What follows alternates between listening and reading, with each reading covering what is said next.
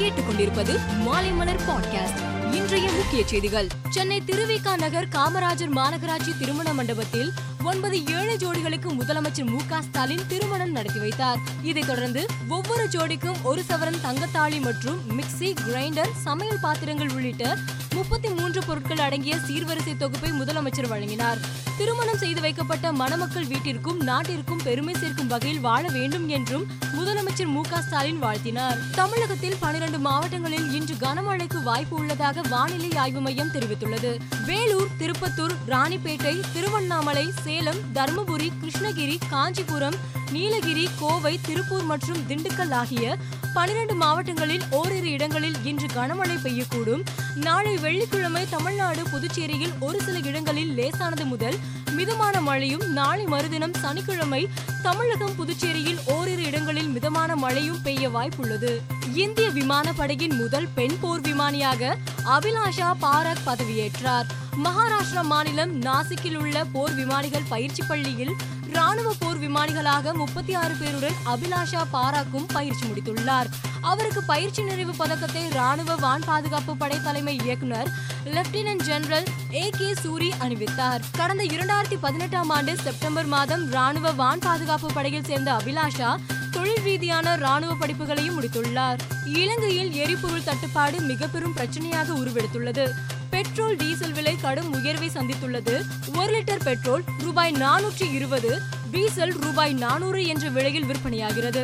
ஒரு பக்கம் தட்டுப்பாடு மற்றொரு பக்கம் விலை உயர்வு என இரு முனை தாக்குதலால் மக்கள் கோபம் கொண்டுள்ளனர். இதன் காரணமாக பொதுமக்கள் சில்லறை விற்பனை பெட்ரோல் நிலையங்களுக்கு மிரட்டல் விடுத்ததால் மக்கள் தொகை அதிகமாக உள்ள மாவட்டங்களில் நாற்பது சில்லறை பெட்ரோல் விற்பனை நிலையங்கள் மூடப்பட்டுள்ளது. மேற்கு ஆப்பிரிக்கா நாடுகளில் ஒன்று செனகல்.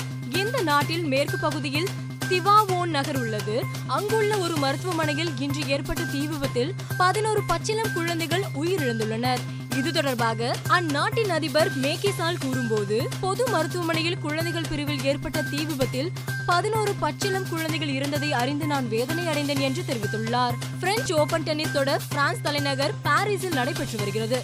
இதில் ஆண்கள் ஒற்றையர் பிரிவில் நேற்று நடைபெற்ற இரண்டாவது சுற்று ஒன்றில் உலகின் நம்பர் ஒன் வீரராக உள்ள செர்பியாவின் நோவாக் ஜோகோவிச் சுலோவாக்கியாவை சேர்ந்த அலெக்ஸ் மோல்கனை எதிர்கொண்டார். இதில் ஆறுக்கு இரண்டு ஆறுக்கு மூன்று ஏழுக்கு ஆறு ஏழுக்கு நான்கு என்ற நேர் செட்களில் வென்ற ஜோகோவிச் மூன்றாவது சுற்றுக்கு முன்னேறினார். மேலும் ஸ்பெயின் வீரர் ரஃபேல் நடால் பிரான்ஸ் நாட்டை சேர்ந்த கோடென்டின் மவுண்டேட்டை எதிர்கொண்டார். இதில் ஆறுக்கு மூன்று ஆறுக்கு ஒன்று ஆறுக்கு நான்கு என வெற்றி பெற்ற நடால் மூன்றாவது சுற்றுக்கு முன்னேறினார்.